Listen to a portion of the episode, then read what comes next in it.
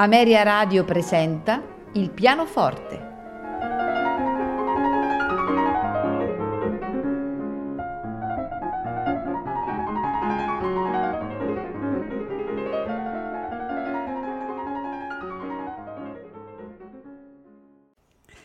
Buonasera e benvenuti a Il pianoforte.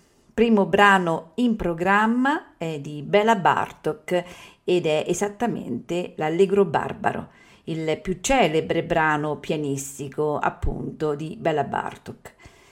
Bartok scrisse di getto l'Allegro Barbaro tra la fine del 1910 e l'inizio del 1911 e lo fece ascoltare in pubblico proprio nel corso di questo ultimo anno.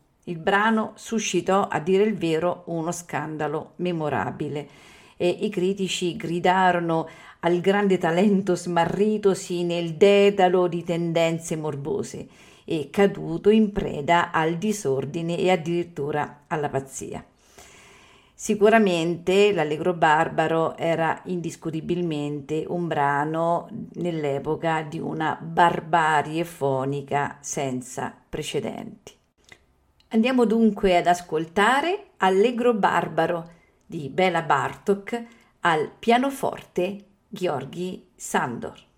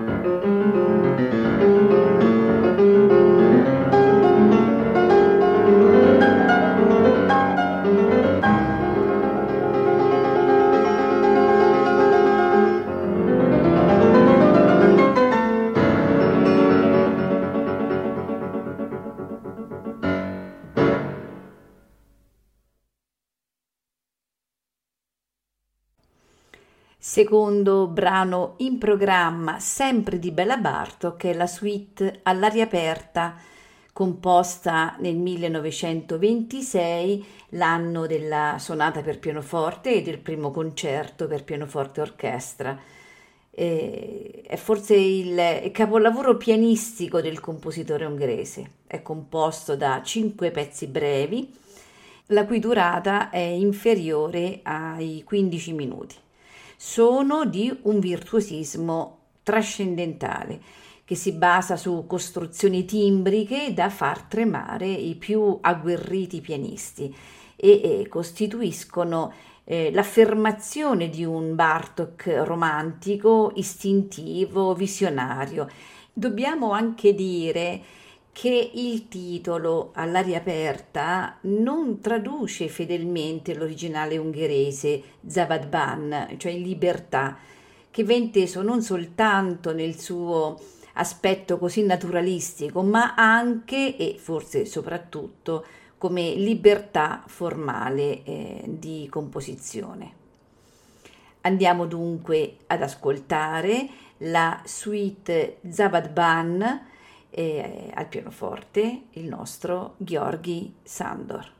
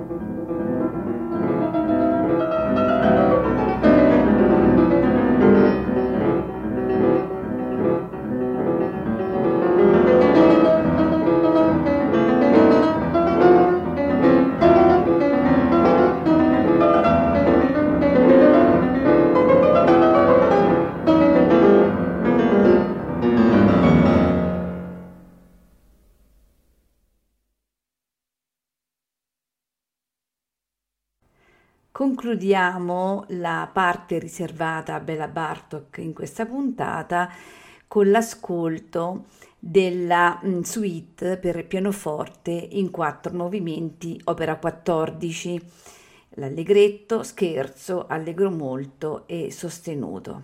La composizione della suite risale al 1916. Per Bartok stava per concludersi il periodo della prima maturità, quello che aveva preso le mosse fra il 1905 e il 1906 sull'onda di due fondamentali esperienze, la conoscenza dell'impressionismo francese e ancora di più la scoperta del folklore maggiaro e rumeno. Eh, ambedue compiute eh, grazie all'ispirazione di Zoltan Kodali. Andiamo dunque ad ascoltare la suite per pianoforte in quattro movimenti, opera 14, al pianoforte Gheorghi Sandor.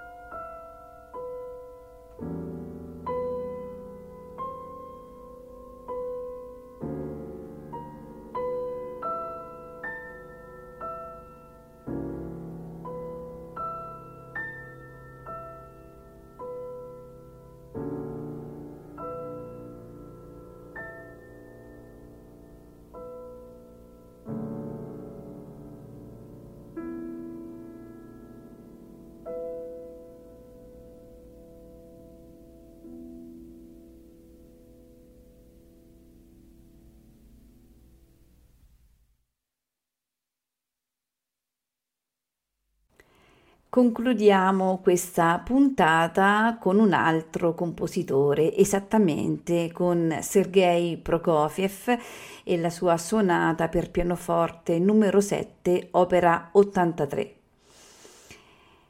Dobbiamo dire che nel 1939, con lo scoppio della Seconda Guerra Mondiale, moltissimi intellettuali e artisti sovietici, tra cui anche Prokofiev, furono allontanati da Mosca e, e trasferiti nel Caucaso.